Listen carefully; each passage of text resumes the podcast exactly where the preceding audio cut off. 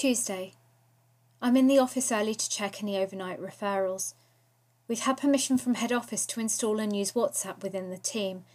This is a welcome decision, as it means we can more easily contact each other when out the office.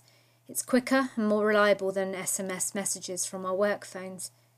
We've been trying to get newer work phones that are more versatile and quicker for S M S, Skype and FaceTime.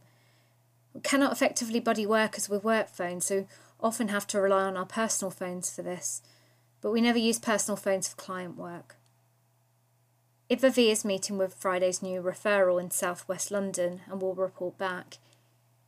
I V A C usually visits clients in refuges or in the community on Tuesday, but today she's supporting a client in court. She meets the client early to go through last-minute preparations for giving evidence, and then stays in court to support her. Interpreters are provided, and she has her own interpreter which enables her to monitor any misunderstandings or errors by the court interpreters. The police later contact her with a sentencing update, and she's able to relay this to the client. I V A M has a very early start at six thirty a m to travel to a client in London. Her client is due to give evidence against her ex-partner. Unfortunately, no interpreter is booked by the witness care unit, despite emails to them to ensure they've made adequate arrangements. This means the client is unable to ask questions.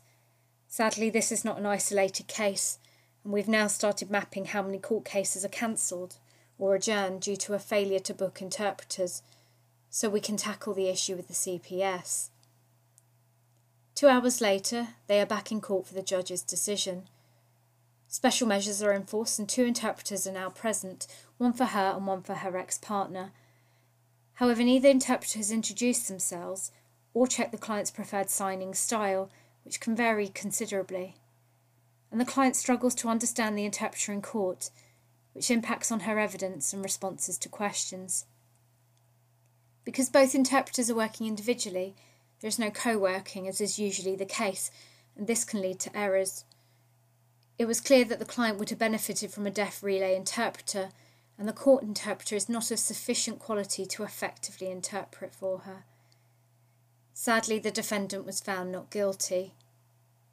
The quality of court interpreters can be a big issue for deaf people, and this is a common problem we see.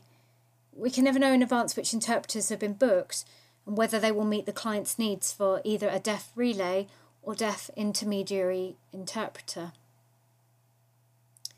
Late morning I receive a text from the client who'd been in crisis over the weekend and cancelled her meeting yesterday. Children's Social Services have come to interview her over concerns raised by her son's school and by the police, who were called out over the weekend.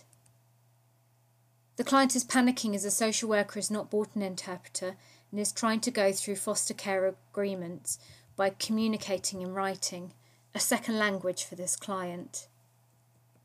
I log on to Skype to talk with her, but our office interpreter is on her lunch break. While we're waiting, I'm able to talk to the social worker via messaging on Skype and relay this to the client. Once the interpreter returns, we try to continue the conversation, but the client's microphone's not working.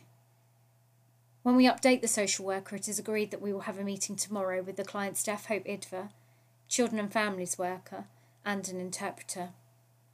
This means an S O S call to our interpreting agency to find a suitable interpreter in time.